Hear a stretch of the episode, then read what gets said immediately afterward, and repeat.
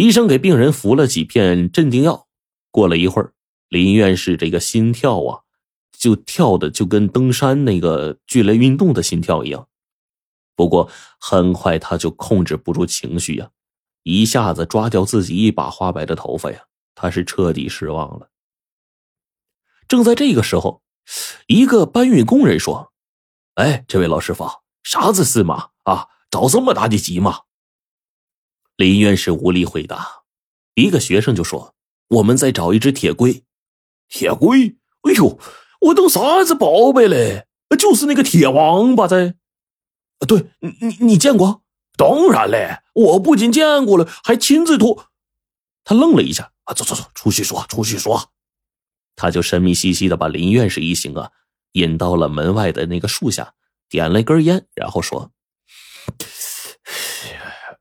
哎，师傅，你们呢可不千万不要去揭发我呀！哦，那个铁乌龟是我到废品站哎去拖的。”路上嘞遇到个朋友，他就把那个铁件啊啊，就是卖给了一个小作坊的一个头头，啊，说是那铁王八可化好几斤的铁呢，给了我半包大前门就拿走了。林院士这心里火花一闪，快快快，带我去带我去，我给你一箱大前门。找到那个铸铁小作坊一问，那老头不在，一行人直奔车间。炼炉口站着一师傅，他回过头来，奇怪的看着这涌进来的一帮人呢。林院士一眼就看见了车间墙角躺着一个大王八啊，不对，躺着一个铁龟。他欣喜若狂啊，激动的都直喊上帝了。也不知道这哥们儿啊，不对，这教授信仰的是什么？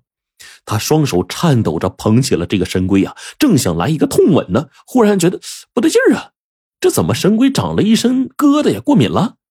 哎，再一看，嘿，下面还有三只，完了，这是翻砂件复制品。那原件在哪儿啊？师傅，这龟还有吗？林院士心如毛抓，焦急的问：“有，还有十六只呢。”画炉师傅指了指红彤彤的炉膛，这不刚丢进去？什什么？全化了？师傅说：“哪是什么古董啊？”又重又丑又废料，卖又卖不了。现在都实行搞健美啊，女孩子要练哑铃什么的，我们就转场了，转产了啊。对，啊这不乌龟就变成哑铃了。哎呦喂，这东西卖的好啊！说着，把最后一个乌龟也丢进了炉膛了。完了，全完了。林院士这脑袋里就空空的，感觉全身的血液都凝固了。他知道自己苦苦寻找的东西已经化为乌有了。说来也是无巧不成书，他刚出了厂门，就听到一阵劈柴的声音，就看见一个守门的老婆婆正用这个斧头呢劈柴烧火呢。他这不经意这么一看，嘿，这可是令他起死回生的这么一看呢。那老婆子劈柴用的这个电板儿。就是他心心念念的那个神龟呀！他几乎发疯似的推开这老婆子，把这个大铁龟就搂怀里了。霎时间，两颗硕大的眼泪滴到神龟背上了。这老婆子吓得不轻啊，直瞪眼儿，就跟遇到疯子似的。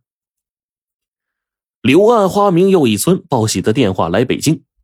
电话这端，林院士是喜极而泣啊！电话那头，华教授也是老泪纵横。这可真是喜上加喜呀，老哥，咱成功了！两地都蹦出了哭声，是那样的酣畅淋漓，永生难忘。这哭声跨越了千山万水，把电话两端，不，应该说是海峡两岸，两位老专家苦苦追寻的激情，连成了一片激荡的泪和海洋。两个月后，中科院呢召开了一个别开生面的新闻发布会，海峡两岸的两位老专家携手登台，他们将当众还原稀世珍宝，揭开神龟的真面目，一展神龟风采。